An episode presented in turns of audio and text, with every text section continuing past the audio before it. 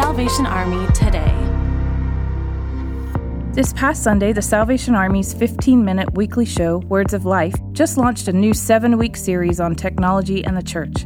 Words of Life host Bernie Dake is joined by author, professor, and podcaster Jason Thacker.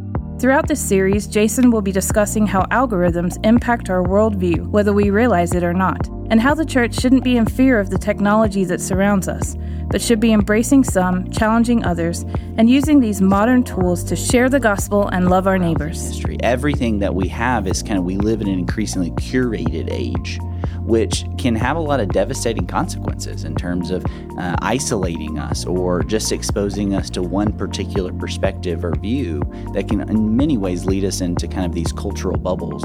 Listen to Words of Life on your favorite podcast store or visit salvationarmysoundcast.org.